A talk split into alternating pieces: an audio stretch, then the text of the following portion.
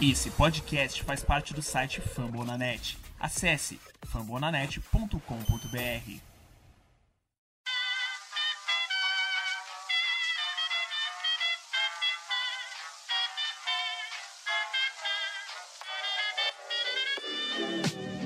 Mais uma rebatida forte. E ela tá fora daqui! Uau!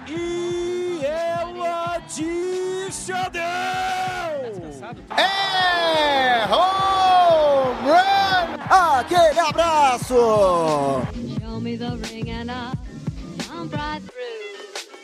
Salve amantes do beisebol! Sejam todos muito bem-vindos e bem-vindas ao seu podcast número 1 um de beisebol em língua portuguesa, o Rebatida Podcast, na sua edição de número 160. Edição essa especialíssima, pois falamos do homem quando ele rebateu 500 home runs e falaremos dele de novo aqui, que chegou às 3 mil rebatidas. Sim, Miguel Cabreira é o tema central deste episódio e porque vai demorar para termos outro jogador alcançar 3 mil rebatidas. Hoje aqui, Vitor Silva no comando, uma voz diferente, porque o nosso capitão, Thiago Cordeiro, está no carnaval. Não tivemos o áudio dele alterado, né, com umas doses ali de ativos ali, alcoólicos, né, então o Thiago falou que, ah, não, vamos mandar áudio porque ele gosta muito do Miguel Cabreira, não mandou, enfim. Mas vamos tocando o episódio por aqui. Quem sabe ele não manda durante a gravação, enfim, é carnaval fora de época, né? Então, nosso capitão tá festejando. E mesmo ele pode estar de fora, mas aqui nós não estamos sozinhos. Apresente-se, amigos. Fala Tássio, Vitão, galera de casa. Mais uma semana, mais um Rebatida. Rebatida de domingo e vamos falar deste fenômeno, desse monstro. Nig, né? Foi um, uma tarde bem especial ontem em Detroit. Ele rebateu finalmente a 3 mil vezes a bolinha de beisebol. Falar também um pouco das séries do final de semana, de algumas outras coisas aí que aconteceram. E é isso, né? Miguel Cabreira finalmente demorou. Depois que o Boone deu o walk intencional na série de meio de semana, a torcida de Detroit só faltou enforcar o Aaron Boone. E o, o Miguel Cabreira conseguiu aí no sábado, depois de um rain delay na sexta, a, a rebatida de número 3 mil. Vamos. É o rebatida que tá começando. Mas alguém precisa trabalhar, né? Já que agora o, o que manda aqui no barco foi embora, deixou a gente pra navegar por esses mares, né? Pra falar de mais uma semana que passou da temporada regular. Então, muita coisa, né? Essa semana foi loucura, tá? Foi tipo assim, acho que um mês de temporada em uma semana. Porque muita coisa que geralmente poderia acontecer nesse período de um mês, dois meses, aconteceram em uma semana na Major League Baseball. E olha que alguns times só fizeram 15 partidas. Então, tem muita coisa pra gente falar. Eu sou arroba TexasBra e o Guto é o Yankees Brasil, que eu esqueci de dizer. Vamos embora. Perfeito, meu caro Tássio, meu caro Guto. Então é isso. Luke, solta aquele órgão maravilhoso, porque é hora de, de darmos start no Rebatida Podcast.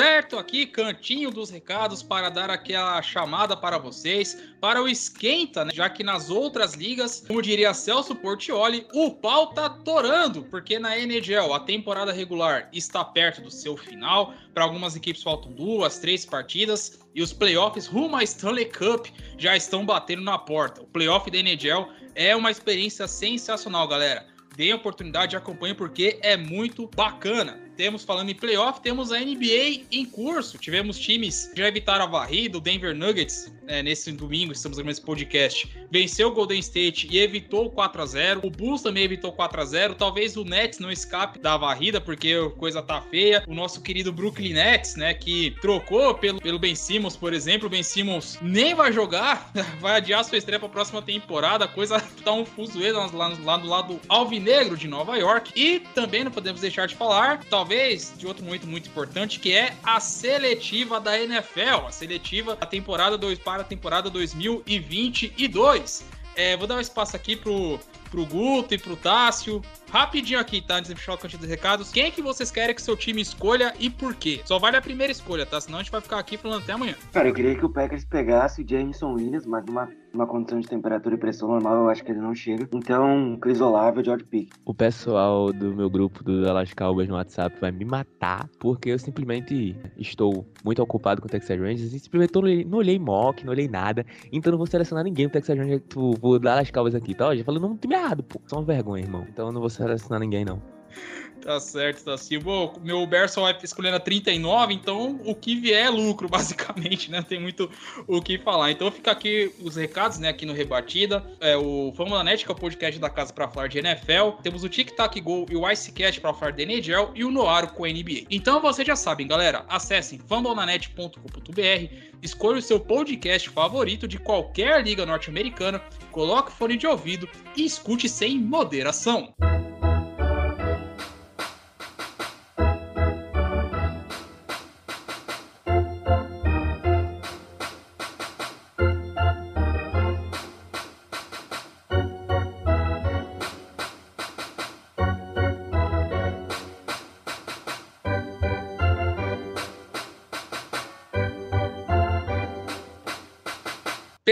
galera. Agora sim, pontapé inicial nesse episódio, nesse episódio do Rebatida, porque iremos falar sim, Miguelito Cabreira, sim, o nosso primeira base venezuelano, jogador de Florida Marlins, de Detroit Tigers. No último sábado, dia 23 de abril, ele chegou na rebatida número 3 mil na carreira. Apenas 33 jogadores conseguiram esse feito. O último, depois de Albert Pujols, que, tinha, que conseguiu o seu. Os amigos podem corrigir se eu errar o ano, mas salvo engano, que foi 2017, 2018. 18, o Albert Pujols conseguiu sua... Não, foi 18 que conseguiu a rebatida. Que 17 lembro que foi o Bell, foi contra o Warriors, eu lembro desse jogo. Que já tivemos nesse último tempo Alex Rodrigues com rebatida 3 mil em 2016, o Ishiro Suzuki não foi no mesmo ano, mas também chegou na rebatida 3 mil. E foi curioso, porque o Alex Rodrigues foi o home run, o Ishiro foi uma tripla, aí depois foi o Beltri, foi uma dupla e o Purros foi um single. Ou seja, antes do Mig tivemos um cycle meio que involuntário, né, das 3 mil rebatidas. E o Miguel Cabreira conseguiu essa rebatida número 3 mil, uma rebatida simples. E fica a curiosidade também, o nosso amigo Padreco vai gostar muito, porque o pitcher era venezuelano, o catcher era venezuelano, o Mig venezuelano e tinha a bandeirona lá da Venezuela lá no home plate. Não sei se vocês viram. Foi assim um, um momento único, né, pro, pro beisebol latino, né, beisebol internacional, já que é MLB. Já lembro até o André Fury ter falado. Talvez seja a liga mais internacional que tenha nos Estados Unidos, assim, de longe. E antes de chegar a passar tema, merecidíssimo, porque o Miguel Cabreira pode ser o único, é o único jogador a ter 3 mil rebatidas, 500 home runs na carreira e uma Triple Crown. Então, falando, não tô falando de qualquer jogador aqui, hein, galera. Resumindo, Roda Fama, né? 15 anos de carreira em Detroit, mais 5 no falecido Florida Marlins, né? Agora é Miami Marlins, onde ele começou a carreira. Rodou por muito, por muitas posições, faz bastante tempo já que ele tá na primeira base lá de Detroit. Ele foi um dos caras que primeiro assinou um dos grandes contratos aí, né? Multi-year deals, muito dinheiro, né? Duas vezes MVP em sequência, 2012 2013. 48 home runs em 2011, 52 home runs em 2014. Cara, uma entidade. E essa temporada dele, ele tá jogando muito bem até agora. É um aproveitamento acima dos 30%. Já impulsionou cinco corridas. É, quem viu o início do, ano aí, ó, início do ano, antes da temporada começar, ele passando o bastão pro Spencer Torkelson, falando que o Torkelson vai ser melhor que ele, né? Imagina a pressão que deve estar no moleque. Mas, cara, o Miguel Cabreira é uma entidade, né? Tem vindo relativo, 500 home runs, é, é, um cara que foi 11 vezes All-Star, como o Vitão já falou, já tem a Triple Crown, foi campeão no ano de calor pelo Florida Marlins, e não tenho palavras para dizer, eu acho que a gente tá podendo ver aí o que o Mike Trout, né? Esse mês,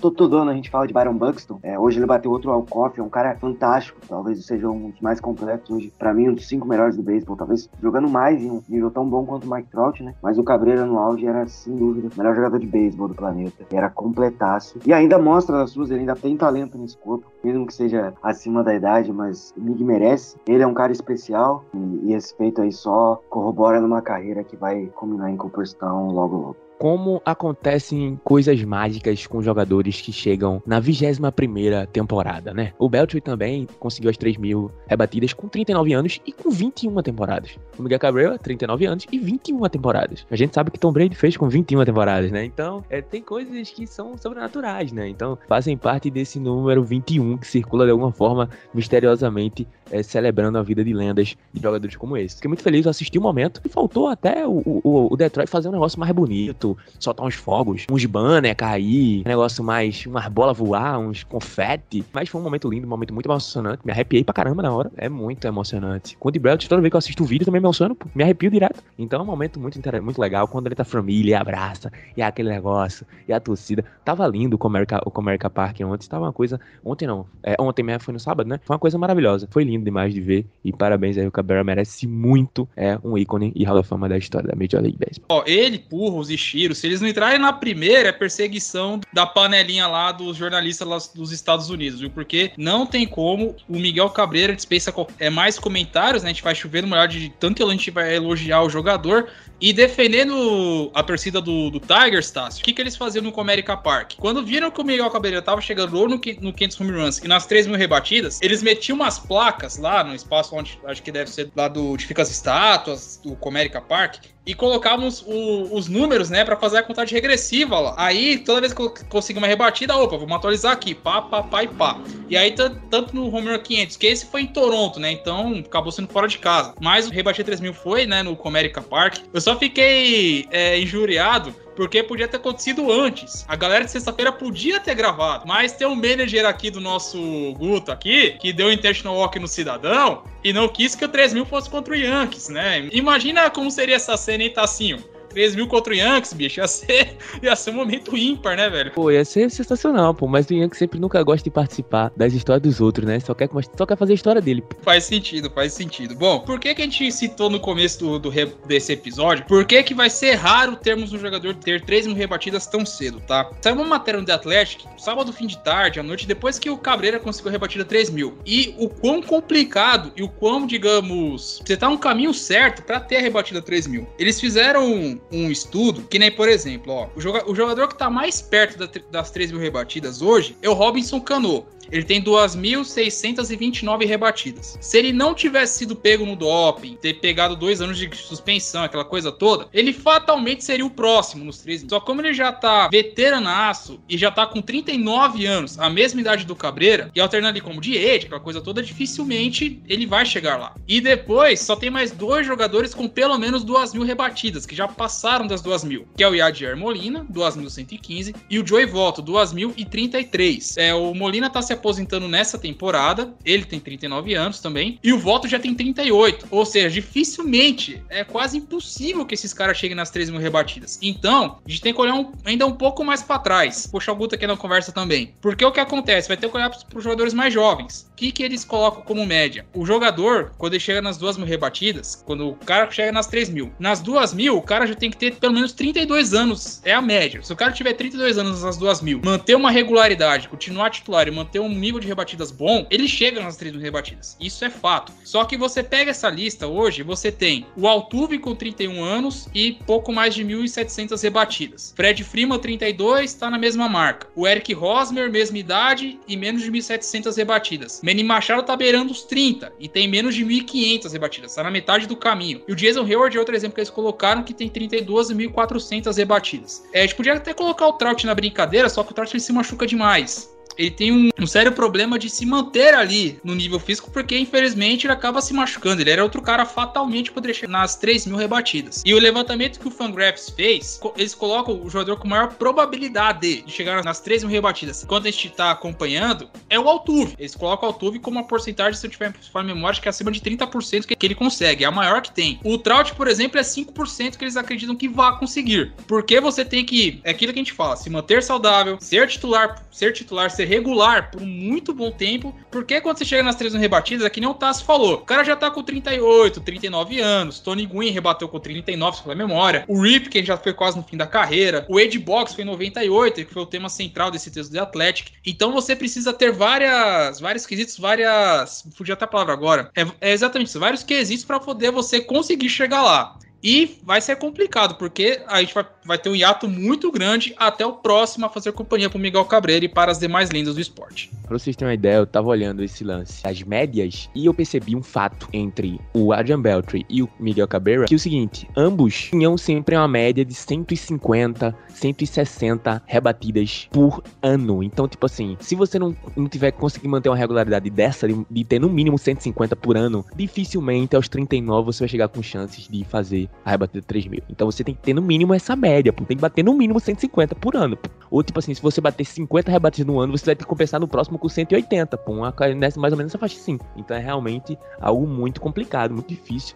E eu acho que o Altuve, eu acho que nem, nem eu acho que eu vou dar uns 40%, eu acho que o Altuve chega, tá perdendo esse início de temporada por lesão e tal, mas é um jogador que rebate muito. O Altuve chega a bater 180, 170, assim, nessa média assim por ano. Eu acho que tem até mais de 30%, eu acho. Então acho que ele consegue chegar a essas, 30, essas 3 mil rebatidas, mas também lá na faixa dos 39 anos. Eu acho que o Altuve chega, é o cara que tá mais perto, né? Tem outra história interessante que o Altuve, se for, se acontecer do, do, do Houston Astros for as playoffs de novo, dependendo, ele pode se superar e se tornar o jogador com mais home run na história da pós-temporada. Né? Se não tiver errado, ele é o segundo. 23 home runs. Se ele rebater mais dois, ele passa e vira líder. É um cara que já tem um pedigree, provavelmente, independente do que aconteceu em 2017, mesmo com tudo, vai estar no Hall da Fama futuramente. É o cara que iniciou o processo de reconstrução do Houston Astros para se tornar o que ele é hoje. E é um cara que a gente até vi, a gente até já brincou em alguns rebatidos que ele é um cara totalmente maluco no home plate, que ele vai pra tudo que é assim, mas ele sabe a hora de fazer contato. E ele tem a vantagem de ter uma zona de strike menor. Então isso facilita a vida dele. E é um cara que sempre encheu o saco dos Yankees nos últimos anos, então eu sei bem da, da qualidade de José Altuve. Então eu acho que ele vai, vai chegar o próximo a chegar. Né? Se o Nelson Cruz tivesse outros problemas, não, o Nelson Cruz tem mais de 40 anos já, tá chegando próximo das duas mil rebatidas, mas eu acho que ele não vai jogar até chegar. Talvez, né? Se não tivesse tido os problemas que teve durante a carreira, poderia ter chegado. Poderia ser o próximo na lista, mas um feito maiúsculo para Miguel Gabriel. Só dando a informação correta aqui, o Altuve, é, isso é do Fangraphs, tá? Eles colocam o Altuve com 34%, chegando às 3 mil rebatidas, seguidos de Fred Freeman, 28%, Fernando Tatis Jr., terceira maior probabilidade, 20%, o Soto com 18%, o Acunha com 13%, ainda, eles ainda colocam o Cano com 12%, mas o Cano eu acho muito difícil, ele teria que jogar pelo menos mais uns 2, 3 anos, não sei se, se, se ele teria corpo para isso. E a maioria aqui, ou são jogadores muito novos, como o Vlad Guerreiro, Vlad Guerreiro Jr., Vander Franco, até o Bryce Harper eles colocam nessa brincadeira, uma probabilidade bem baixa, até o Devers, eles colocam essa, com a chance de chegar nas 3 mil rebatidas, né, só, são caras, assim, novos. O Demeiro tá na lista? Demeiro não, é, é sério, ele não tá não, tá? É porque eu vi uma lista hoje de tarde, os caras colocaram qual desses próximos jogadores vai atingir as 3 mil rebatidas, porque, querendo ou não, o David Lermay é um cara que faz muito contato. Né? Por exemplo, hoje ele teve, hoje ele quase bateu um ciclo, ele não bateu o ciclo porque o Bruno é inimigo do entretenimento e tirou o cara no final do jogo que tava 10 a 0 mas ele poderia ter batido o ciclo, só rodava triplo. Então ele é um cara que tem muito contato, né? Eu vi uma lista ele era um dos nomes. Aí eu vi o Vander Franco, o cara não tem uma temporada completa na liga, já coloca o Vander Franco no meio da discussão, mas. É, por causa do talento, né? O talento gerencial é, é complicado você dizer não, né? Só que assim, dessa única leve, ele é o único que tem, né? Dos mais novos, porque molecada que subiu agora, nem probabilidade colocaram. E acho que até seria é muito leviano falar uma probabilidade, uma estimativa também que é irreal para agora. Lá na frente, quem sabe. E também tem outros fatores, né? Questão do shift, né? A dominância dos pitchers. Lembrando que isso iria para as curiosidades da semana, mas dá para colocar agora. Estamos tendo a pior média no bastão do todo da liga. Desde 68, né, do Year of the Pitcher, o aproveitamento dos, no geral da liga está em 23%. Tanta dominância, né, dos arremessadores, né, porque antes o pitcher jogava 7, 8 entradas direto e dane-se, pro pé era artigo de luxo. Agora, com, to com todas essas mudanças, então fica uma coisa mais difícil de prever com a evolução, com a mudança do jogo. Talvez com o shift sendo abolido a coisa melhore, só que tem outros fatores também que, que podem é, atrapalhar essa, essa caminhada para as 3 mil, 3 mil rebatidas partidas. Ô, Vitão, antes de encerrar o assunto, eu fiz um cálculo bem rapidinho aqui, só para vocês terem uma ideia de como essa nova geração tem um problema sério, né, com lesões e coisa e tal. Fiz a comparação de Adrian Beltre versus Juan Soto, porque ambos começaram quase iguais. O Adrian Beltre entrou na liga com 18 anos e o Juan Soto com 19. O Juan Soto já tá em sua quinta temporada e o Juan Soto tem 500 rebatidas. O Beltre, em cinco temporadas, já tinha 652. 150 a mais. Nas primeiras cinco também. Esses 150 que o, que o Juan Soto poderia ter hoje, pode ser uma diferença lá na frente, né? De quando ele quando, quando o Juan Soto chega aos 39, ele esteja faltando 150 rebatidas, entendeu? Então é mais ou menos essa a diferença que a gente sente hoje em dia. Mas eu acho que ele poderia estar igual, até melhor que o Beltri, se não fosse a pandemia. Tem esse detalhe também que era outro é ponto que a matéria colocou, que é que a pandemia acabou atrapalhando muito, né? Que você teve um terço jogado da temporada, né? Então foi, foi algo que ninguém esperava, né? Uma pandemia que parasse o planeta por um ano completo,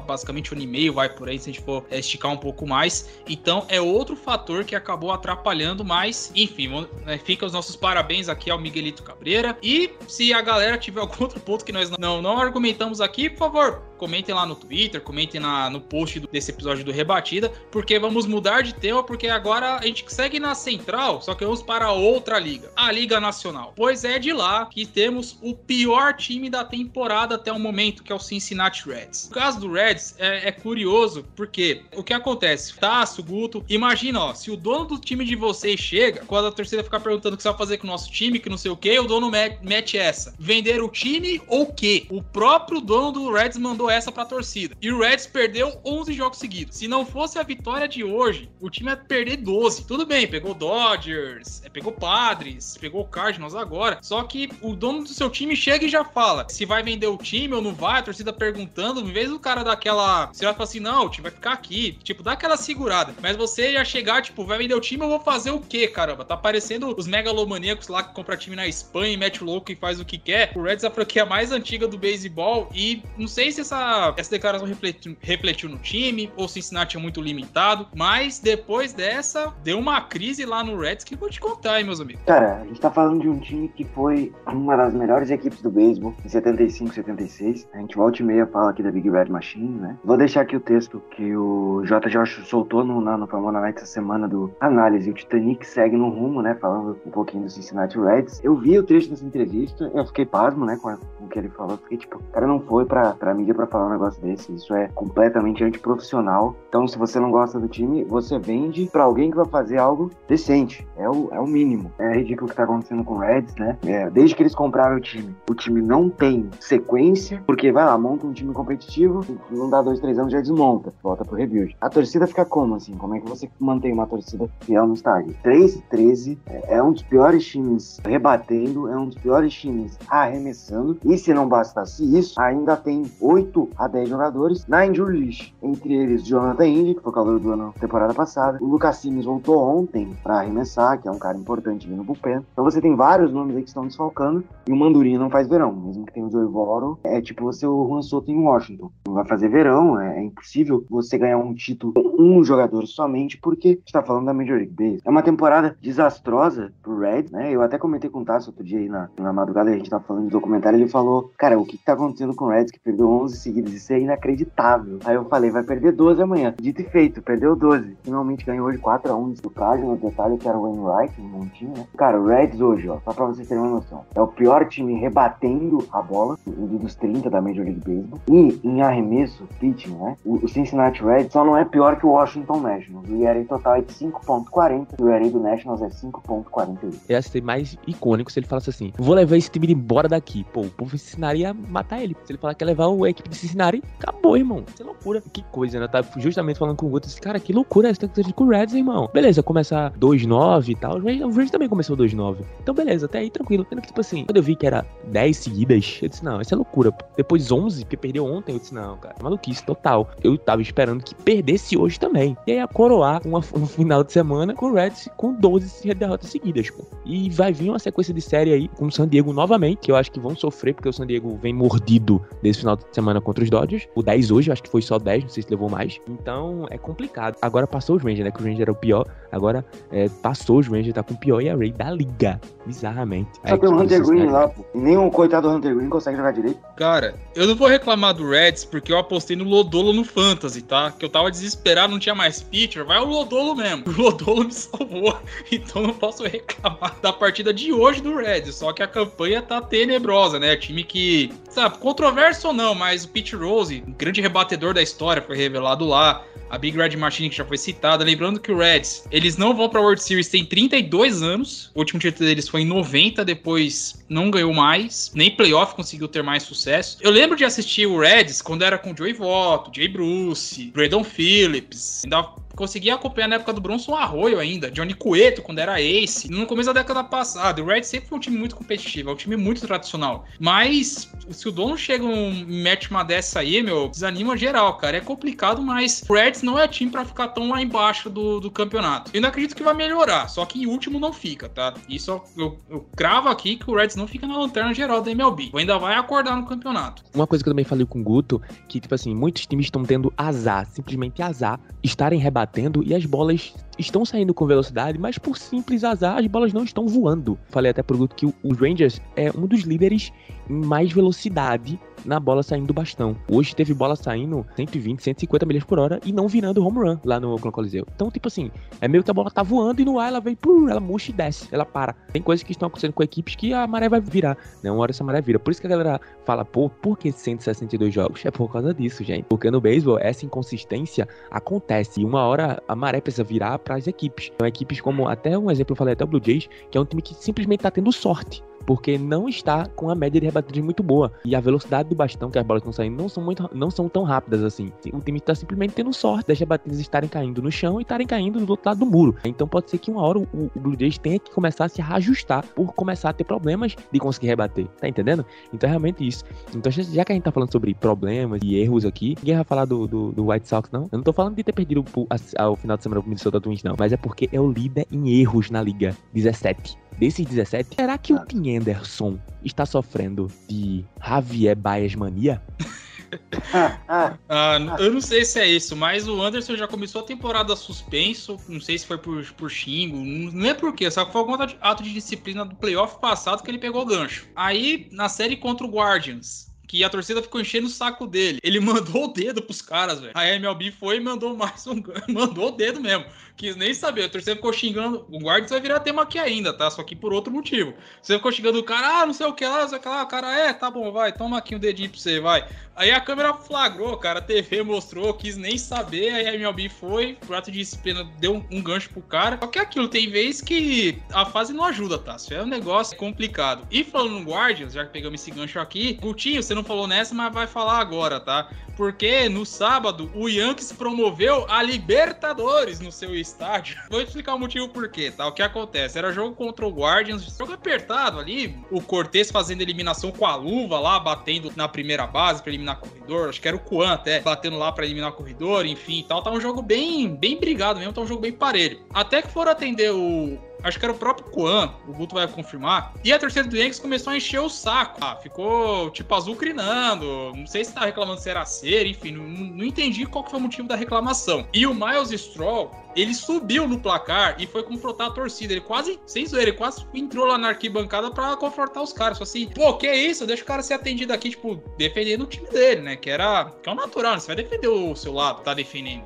É óbvio. Enfim, a partida foi rolando. Teve o Alcoff, acho que foi do Gleiber Torres. O Guto pode me confirmar aí. Foi dele, não foi? Foi do, foi, foi do Gleiber. O Yankees ganhou na entrada, nas entradas extras. Beleza. Aí no que ganhou, a torcida começou a atacar a coisa no campo, a direção do Miles Stroll. E o Stroll já tava pistola e, e ainda ficou discutindo com os caras. E os caras, não, deixa disso, sai fora e tal. E aí, no pós-jogo, o Miles Stroll só falou que a torcida do Yankees era a pior torcida era. Acho que era sem classe, né? Aquele termo que ele citou, né? Traduzindo aqui pro nosso português. Então fica a pergunta aí, Guto. Defenda a torcida do, do seu time, tá? Não sei se você concorda com os atos ou não. E fica aqui a dúvida. Na arquibancada vale tudo, segundo a lei de Gil, ou não? a lei de é fantástica. Vou explicar mais detalhadamente o que aconteceu. O Yankees virou o jogo, tava ganhando 3 a 2 com o home run solo do Josh Donaldson. E aí o Guardians, com o home run de duas corridas do, Austin Head, virou pra 4 a 3 Aí na baixa da nona, o, aconteceu um walk. O Falefa rebateu uma dupla após o Locastro roubar a segunda base. No que ele rebateu a dupla, a Paula bateu naquela parte do muro o Kwan foi tentar fazer o flyout, que era a última eliminação da entrada e acabar o jogo. O Guardians ia ganhar. Ele deu com o braço e, o, e a parte do rosto bateu no muro. Doeu muito. Nossa, na hora que eu vi, eu falei, espero que ele esteja bem, porque a pancada foi muito forte. Para ter uma concussão, é, é logo ali. Zonzo jogou a bola de volta, o Yankees empatou 4 a 4 e aí eles foram atender o, o Steven Kwan. O Steven Kwan foi ser atendido. E aí a torcida começou a xingar depois, se o cara, o cara bateu, eu tirei ele de campo. Acabou de se machucar, pode. E aí começou a cornetar, porque o cara tava em campo sendo atendido em campo. Geralmente, quando acontece uma situação dessa, é substituído na hora. É porque era final de jogo. Então, hum, por mais que o Corinthians estivesse jogando muito na temporada, jogou nada essa série, mas por mais que ele estivesse jogando muito na temporada. O, o Miles Stroll tava do lado, vendo o que tava acontecendo, e os fãs estavam aqui. Ele escalou um, um muro na gradezinha e começou a a discutir. Há boatos, isso não foi confirmado, de que ele cuspiu em um dos torcedores. Não é confirmado, que o mais Stroll cuspiu em um dos torcedores, não posso confirmar. E aí, na jogada seguinte, um, dois na contagem, o Gleiber Torres ia bater uma rebatida simples, o Palefa é rápido, então uma simples, impulsionou a corrida, o Yankees ganhou 2 a 4, 5 a 4 de virada, e aí, pô, quando ele ia comemorar, os caras começaram a atacar cerveja quase vazia, copos de plástico, tudo em direção ao Maestral. E o Maestral queria escalar o muro de novo pra brigar com os caras. Aí, aí acabou o jogo, e aí ele teve esta indelicadeza de falar esta asneira, sendo que ele também tem culpa, porque ele não deveria ter subido no negócio. É aquele negócio. Veio a provocação, ele pegou a área e foi isso. Então, falou que era a fanbase mais lixo, mais. A pior até errado. fanbase, pode resumir É, dessa forma. é, é, a pior fanbase do, do beisebol, sendo que a gente já tem, não vou trazer aqui, mas a gente já tem histórico da própria torcida do Cleveland Indians fazendo coisas parecidas há tempos atrás. Então, tem episódios em todas as torcidas, isso é fato. E aí acabou o jogo, né? Aí hoje que eu pensei, putz, é capaz do Cole retalhar. O mais Stroll tava de lead-off, eu pensei, pô, o Cole vai retalhar. Vai mandar umas 100 milhas ali no braço do, do Stroll pra ele ficar ligado. Fez pior, eliminou ele todas as vezes que foi pro, pro home plate, o mais Stroll não fez nada na série, assim como o José Ramirez, que foi um de, dizendo, um de 10 ou um de 11. E o Steven Kwan tinha acho que 5 strikeouts é, por swing no vazio na série. Só no jogo de ontem ele teve dois. É bizarro o que aconteceu, porque, tipo assim, é muito incomum isso acontecer no beisebol. Vocês terem uma ideia, quando o pra galera que tá, que tá chegando agora, quando algum jogador se machuca e, e a galera vai lá tirar ele e tal, a torcida aplaude.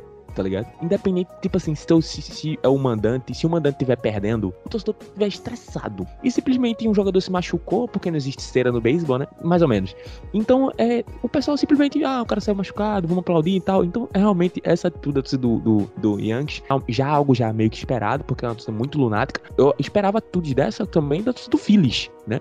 Mas nem a torcida do Phillies faz isso, pô. Então, que é uma torcida também muito estressadinha, né? Mas é algo realmente. E outra coisa, eu acho pra mim que essa rivalidade, né, que na verdade é uma rivalidade que o Cleveland começou criando com o Yankees, né, por eles simplesmente não conseguirem vencer no Yankee Stadium e todo aquele problema, foi uma rivalidade que o Cleveland Indians criou, que o Yankees com o tempo abraçou, né? Então pra mim eu acho que é a maior rivalidade de interdivisão da American League, porque é um bagulho bizarro, porque não era pra existir nada aí entre Yankees e, e Cleveland Indians, e existe, porque os caras simplesmente criaram o bagulho, e acaba sendo algo muito folclore. Agora é outra Guardians. coisa, quando- o Yankees, quando o Yankees foram, forem jogar lá, irmão, vai ter Copa. Não sei como é que tá o calendário. Não sei se o Yankees visita o Guardians. Mas se for visitar, esperem, tá? Vai ter volta. A do Cleveland vai devolver, não tem jeito. Ah, com certeza, né? A gente espera, né? Al- Algo parecido. Não sei se algo parecido a gente vai o meu esperar. medo, Só que o meu alguma medo coisa é vai que- ter. o meu medo é que isso vire cultura. O meu medo é que isso comece a virar cultura na MLB. O meu medo é só esse. Eu creio que não, cara. Eu Eu vou, também acho que não. eu vou relatar algo que eu, eu já vi acontecer, tá? Isso na época de Toronto e Baltimore, 2016, olha a memória. A gente foi no playoff até, foi no wildcard.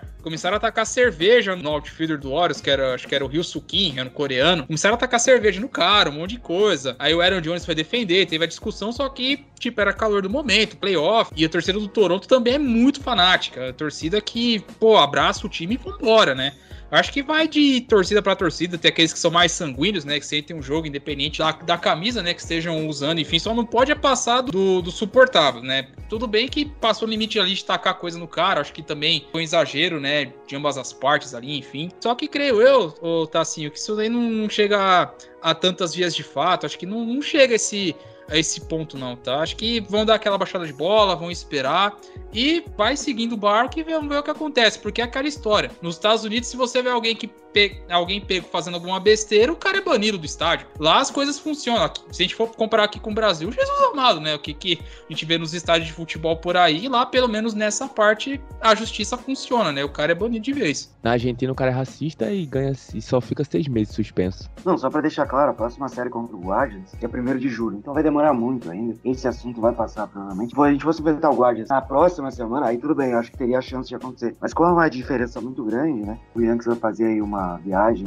para enfrentar Guardians, Pittsburgh e depois Boston, né, lá em julho, em julho ali, nas primeiras semanas. Aí eu acho que até poderia ter se fosse mais perto, mas dessa forma acho que não. Enfim, segue assim, né? Foram varridos no Yankee Stadium e não adiantou de nada o mais subindo o muro lá. Mas na hora eu realmente fiquei preocupado, avisando a todos que o Steven Kwan continuou no jogo, permaneceu. Ele começou o jogo de hoje, mas ele saiu não foi por uma concussão, foi um problema no hamstring, um problema de lesão aí. Então quem tem no fantasy já fique ligado aí que ele pode perder alguns joguinhos. Quando é coxa, meu amigo, é torça pra não ir pra IL, que é pelo menos dois, três jogos, uma, talvez uma série perca. Só que assim, talvez tenha retaliação também, porque no caso é com a torcida, né? Não é com jogador específico. Os caras só pegam no pé quando é jogador. quando é com torcida assim é, é raro, né? E o caso do Yankees também é um time que toda vez que vai jogar no visitante marca a presença. Então, pode ter retaliação briga ali na torcida, mas não deve passar disso. Acho que dentro de campo deve manter o clima amistoso. A gente sabe nem se o Miles Straw vai continuar na MLB, né? Se vai ter ali os seus, seus at-bats, né? Porque Cleveland tá naquela seu rebuild, que não é rebuild. Ele E- renovou com o Cleveland, tá? Só pra deixar claro. Meu Deus, então vai continuar. Vai continuar. Ele renovou por cinco anos, duas options. Então, tá, você torcer pra ter Guardians e Yankees nos playoffs, caso aconteça uma zebra dessa, e vem clima de playoff, como vai dar esse, esse, esse capítulo de novo aí entre torcida do Yankees lá no- nos campos esquerdo e direito contra o camisa 7 do Cleveland Guardians. E antes de a gente passar pro segundo bloco, que aqui o primeiro já deu assunto, já rendeu coisa pra caramba. Assuntos médicos, esse bloco eu queria evitar muito, né, porque um deles é o principal pitcher do meu querido Baltimore Orioles, o Joe Mins vai para TJ, avisamos tanto nos news quanto no programa do Rebatida da semana anterior. Ele vai para faca, então fica a dica aqui pros meus amigos. Quando vocês verem um pitcher tendo uma lesão de forearm tightness, é TJ, tá? Podem aguardar que é TJ. Mins, ele, ele mesmo anunciou no último sábado nas- no seu próprio Twitter, nas suas redes sociais, que vai fazer a cirurgia Tommy John. Foi- Ela será feita na quarta-feira, lá no Texas, é, terra dos times de Tássio Falcão. Então, que o John Minson é uma recuperação boa. E se tudo der certo, depois do All-Star Game de 23, 2023, ele já poderá estar de volta à Major League Baseball. Lembrando que Tommy John é pelo menos um ano para se recuperar. Isso tem que seguir todo o cronograma direitinho. É exaustivo, é mais mental do que físico por si só, porque você vai ficar muito tempo parado. Então você vai precisar ter muita força de vontade, porque é aquela história. Não é porque vai fazer a Tommy John que é o fim do mundo. Muito cara volta a arremessar. A gente torce para que o Mins E retorne. volta melhor às vezes. É, exatamente. E o Mins não era um. Eu chamo de flamethrower, né? Que é aquele cara que manda fastball de 96, 97. Ele é um cara mais balanceado, né? Bola rápida ali 9-2, 9-4, change, up, bola de curva, enfim. O Mins, ele não um é cara de localização. É, exatamente isso, né? Não é tanto, não é, não é força, é jeito, como diria Celso Portioli. Então, toda recuperação boa pro Mins. E acho que esse cara também tem um caso sério com a lista de contundidos, que é o Eloy Jimenez, que ele machucou nesse fim de semana. Eu não vou lembrar qual foi a lesão. Só que é pelo menos um mês e meio a dois fora. Ou seja, vai desfocar o White Sox pelo menos até o All-Star Game, se ele não se recuperar a tempo, né? Uma perda É, enorme é para. puxando a coxa. Quando é assim, é osso. E o Eloy tem um histórico de lesão complicado. Ele só, ele só teve 2020 bom, talvez porque tenha sido temporada curta. Porque nas temporadas normais ele acaba se machucando. E pro, pro White Sox isso é muito ruim, né, meu, meu caro Tássio? E L. Jimenez, o homem pra gostar do departamento médico, viu? Tem alguma coisa interessante nesse departamento médico do White Sox, que não é possível, irmão. Poxa, a mesma coisa é o John Gray, pô. O John Gray do Ranger. Joga uma partida, ai, tô com bolha na mão. Para, pô. E só volta a jogar só daqui a três stats. Tem jogador que é complicadíssimo, pô. Então o L. Jimenez já é algo já que vem se repetindo aí há, há muito tempo. É preocupante, porque, tipo assim, é, quando você assinar outro contrato com outra equipe, você vai ser muito é, avaliado por- pelos seus problemas de departamento médico. Então ela já deve sofrer bastante de, de ter que estar se recuperando o tempo inteiro de lesão. E quando ele tiver que procurar uma nova equipe, vai sofrer para conseguir novas equipes, porque as equipes não vão querer contratá-lo pelo simples fato dele não conseguir con- eh, se manter saudável. né? Então isso já é preocupante. E pensar que apostava nesse cara fortíssimo, né? Que ele era da classe do Tatis quando eles subiram no MLB em 19. Um cara bem completo. Várias ferramentas ali pra ser um grande jogador, né? O time do Chicago White Sox é um time arrumado. Ele poderia ser um destaque. As lesões, infelizmente, infelizmente aí atrapalharam muito a carreira do Eloy Jimenez. Mas vamos ver, né? Às vezes o cara volta melhor aí. Não acho que ele seja o problema central do White Sox. Hoje. Muita coisa pior ali. Exatamente, perfeito, meu caro Guto. Então, Luke, bora fazer a passagem aqui para o segundo bloco. Manda aquele órgão maravilhoso, porque vamos falar dos destaques da semana e das séries que virão por aí.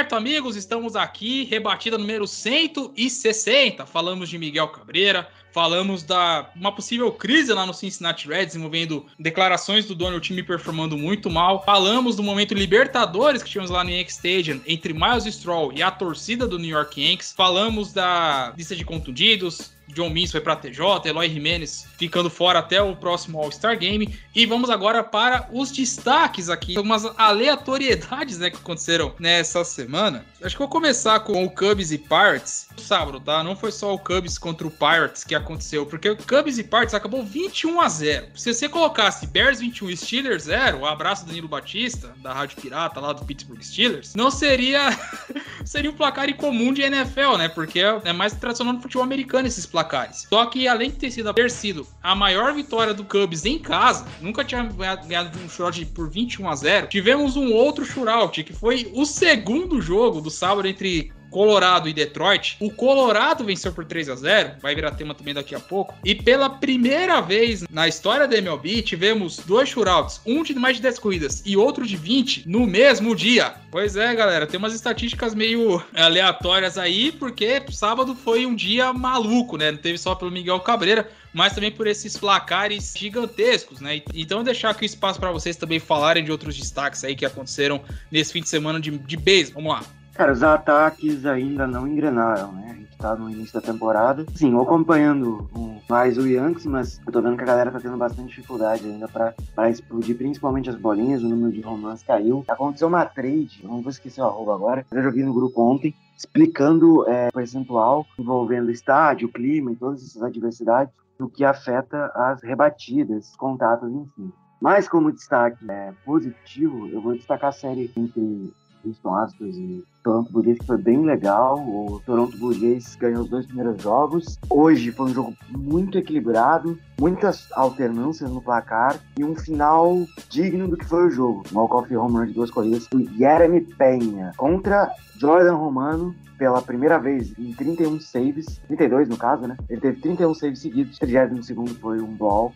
out aí ele foi carimbado, o Houston Astros levou o último jogo da série e evitou a varrida. O único time no final de semana acho que varreu foi o Yankees em cima do Guardians. O Texas Rangers teve a oportunidade hoje, mas perdeu. Se alguém tiver outra série que teve, teve essa oportunidade também, perdeu, pode falar. Foram as duas séries que eu vi mais nesse final de semana aí. Astros e Blue Jays, muito porque implicava na divisão leste da Liga Americana, né? E eu gosto de saber bastante sobre o que tá acontecendo com os rivais, Red Sox e Tampa Bay Rays também, né? Mas bem interessante essa série contra Toronto Blue Jays visitando aí o Houston Essa série aí que o Guto falou rapidamente, o, o Red Sox e o, e o Toronto Blue Jays, foi algo muito engraçado. É, o Red Sox e o Tampa Bay Rays foi algo muito engraçado, né? Porque o, o Tampa Bay Rays fez um, um no-hira. Foram nove entradas sem sofrer hit mas foi um no que não foi no porque foi para as extras, o Tampa Bay Rays não conseguiu o walk-off na parte baixa da nona, então acho que, não lembro a última vez, acho que essa foi a primeira vez que eu vi um no que chegou na nona entrada empatado e terminou empatado na nona entrada. Foi para as extras e aquilo o Tampa Bay Rays acabou sofrendo hit, né, mas ainda venceu o jogo de forma bizarra, com o walker-off, né, do, do Brandon Lowe, foi algo simplesmente maluco, o Red Sox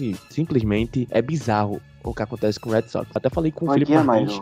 É, é, foi o Kaká, né? O Kevin Kermit, desculpa. É, porque isso, pra mim, o Kevin Kermit e o Brandon Lawson são muito parecidos. O nome é muito diferente, mas pra mim eles são parecidos. Tipo, pra mim é gêmeo. Não, da fisiologia é igual. Eu falei até com o Felipe Martins que, irmão, não tem como entender. O, o Trevor Story teve uma oportunidade de simplesmente fazer uma eliminação de rotina, é, Vitão. Era eliminação de rotina. A bola veio, ele pegou, ground out, botou na luva sem dificuldade, fez a transição da luva até a mão sem dificuldade nenhuma, mas ele fez um arremesso simplesmente bizarro. Dá pra ver no replay que ele olha pro corredor e não foca em fazer a eliminação na primeira base. Então, um arremesso ridículo, o primeira base também tava mal posicionado.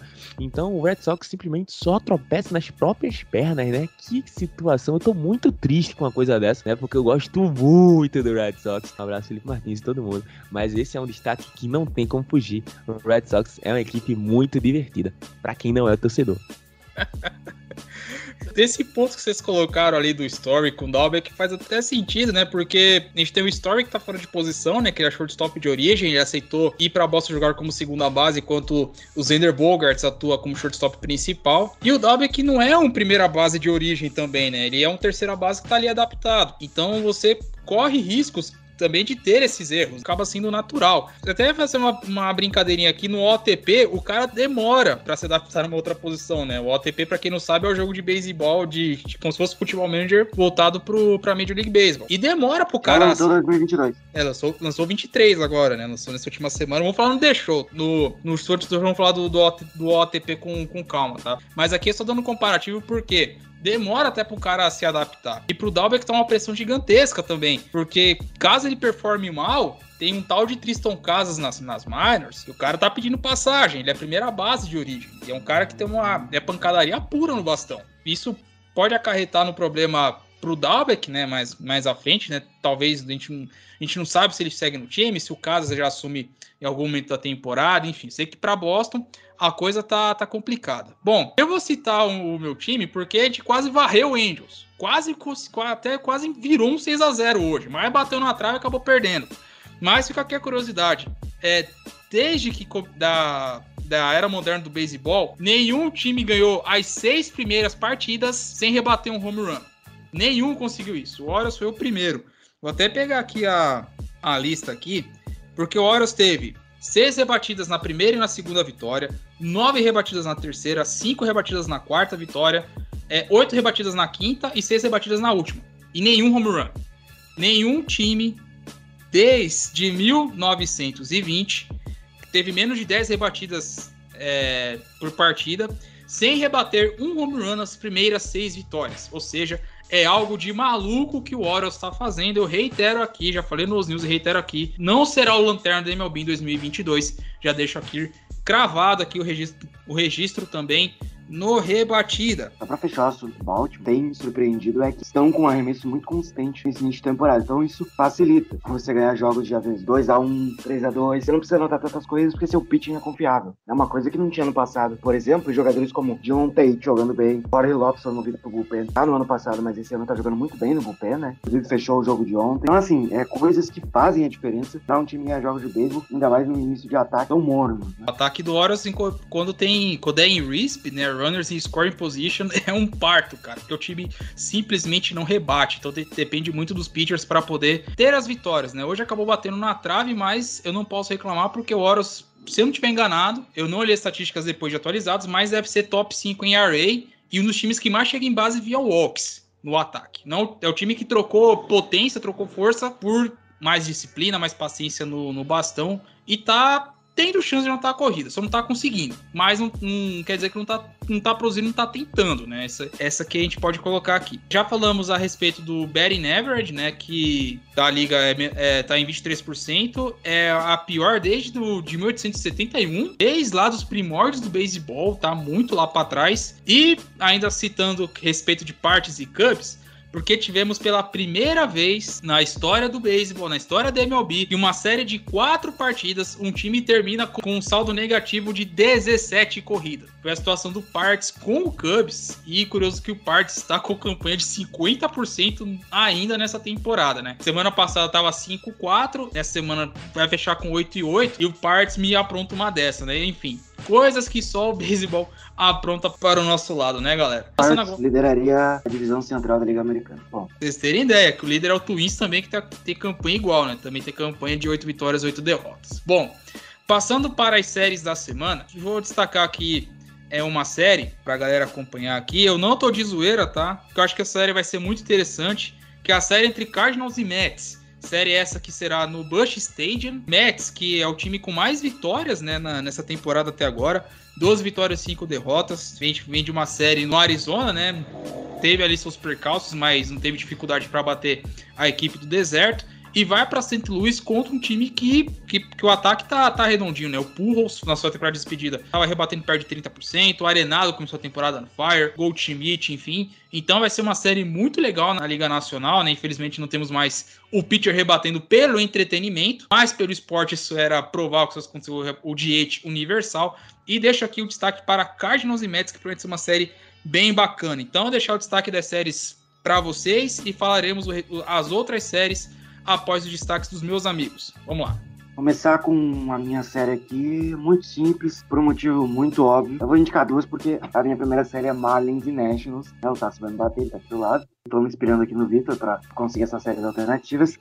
E por um simples fato, vocês verem o melhor arremessador do beisebol no momento, Pablo Lopes, lidera a linha Areia 0.52, arremessa na terça-feira, então se não quiser ver os outros jogos da série, só olha esse enquanto o Pablo Lopes tá jogando, vale a pena, ele tá jogando um beisebol redondinho, comendo demais. E a minha dica de série vai ser uma série que para mim vai ser muito equilibrada. Tampa Bay Rays joga contra o Seattle Mariners. São dois times que vendem caro. O Mariners, durante a gravação deste programa, ganhou via walk-off, com o Jesse Winker rebatendo o walk-off single, para vencer a série contra o Kansas City Royals. Eu não lembro se varreu, mas acho que, acho que varreu, não lembro agora. Mas enfim, vai enfrentar o Tampa Bay Rays. São dois times insuportáveis de se enfrentar, insuportáveis. Vamos ver se o ataque do Marner grena aí. A gente falou muito do Battle Buxton hoje e tudo mais, mas o Ty France aí tá jogando muito também pelos dados da Liga Americana, candidato a jogador da semana. Pô, essa série que o Guto falou é muito forte. Esse Seattle e Tampa Bay é loucura total. Né? O Seattle que venceu esse jogo agora, né? Foi, foi duas entradas, não foi? Já vem de um, de um domingo duro para vencer o Kansas City, 11 entradas.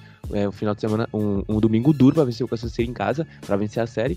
E também o Tampa Bay que vem desse final de semana batendo e arrastando a, a, cara do a lata do no asfalto. Tem uma série meio bugada que é por causa do, da reorganização do calendário, né? Então simplesmente é, o São Francisco jogou hoje com os Dodgers. Não, o São Francisco jogou hoje com o, o Washington e simplesmente vai voar a Milwaukee. Aí o Milwaukee vai sair, o Milwaukee no caso jogou hoje o Milwaukee tá jogando agora na Filadélfia, vai voar para casa, vai receber o São Francisco e depois vai voar para Pittsburgh para jogar com o, na, isso na segunda-feira. Vai receber o São Francisco do nada, vai jogar só um jogo, e aí do nada, vai, no outro dia já voa pra Pittsburgh para jogar uma série com Pittsburgh, né? E o, o São Francisco já arruma outro rumo para ele. Então simplesmente é bugs, né? De reorganização de calendário, né? Então essa série, essa série, né? É um jogo só, também vale de, como destaque. Tem o, o, duelo de Kyles, né? Kyle Gibson e Kyle Freeland, Colorado Rockies e Philadelphia Phillies. Colorado Rockies que ainda não começou a decadência, né?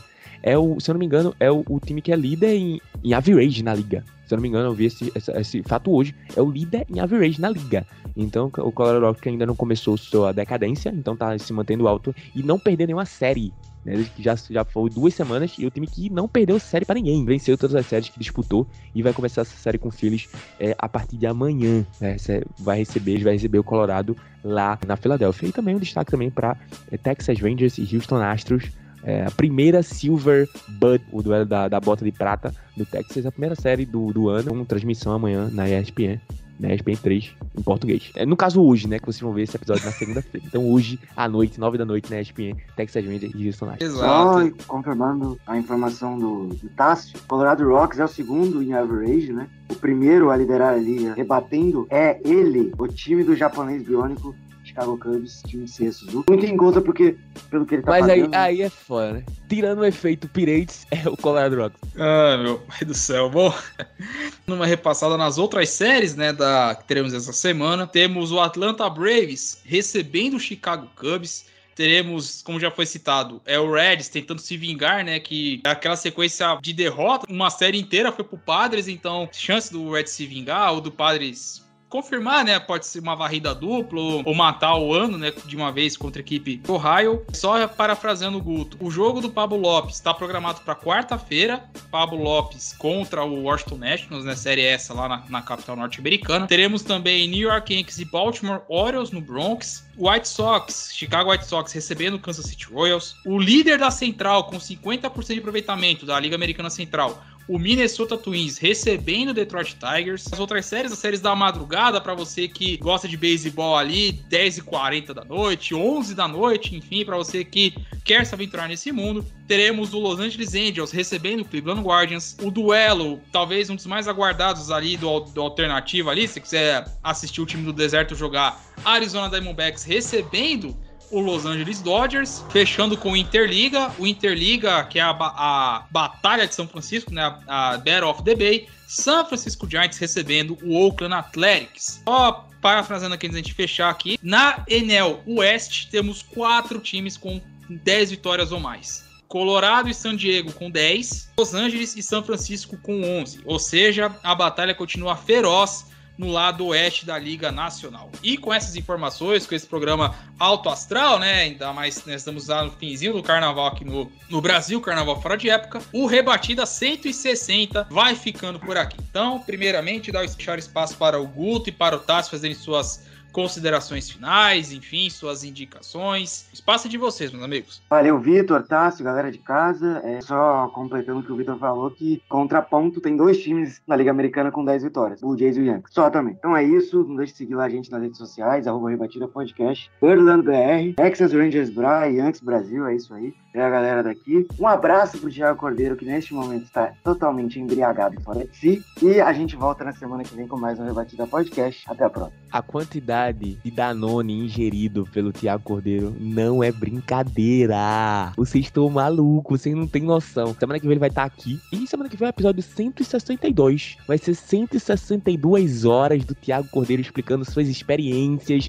no final de carnaval fora de época. Então, meus amigos, se preparem. Vai ser loucura. Danilo e Luke se virem, porque esse episódio vai ser maluquice. Um beijo, um abraço. É isso. Até semana que vem, minha gente. E detalhe, tá? Isso porque o, o Dodgers enfiou 10 hoje, que o Santos ganhou do América Mineiro de 3 a 0 E o Santos é o líder do brasileiro enquanto estamos gravando esse podcast. Ou seja, o Thiago tá loucaço. Só não vai. Ele não quer mais nada. É, só não vai estar tá completo porque o Everton acabou perdendo o clássico pro Liverpool, né? Hoje na Premier League. Mas é isso. Fica aqui o nosso carinho, né? Pro nosso capitão aqui, Thiago Cordeiro. Só avisar aqui me deixar aqui, né? Foi uma honra poder comandar aqui o Rebatida. Só acho que é a primeira vez que eu comando episódio aqui do, do Rebatida Podcast. Estou muito feliz e honrado por representar aqui, né? Não ao nível do Thiago, que é um cara que eu aprendo muito com ele, que eu gosto muito de acompanhar as, as, os episódios. Inclusive, ele até nos citou no último Dodgers Cast, citou a nós todos aqui da banca, então fica aqui nosso, nosso agradecimento público a ele. Só reforçando, siga o Rebatida lá no Twitter, arroba Rebatida Podcast,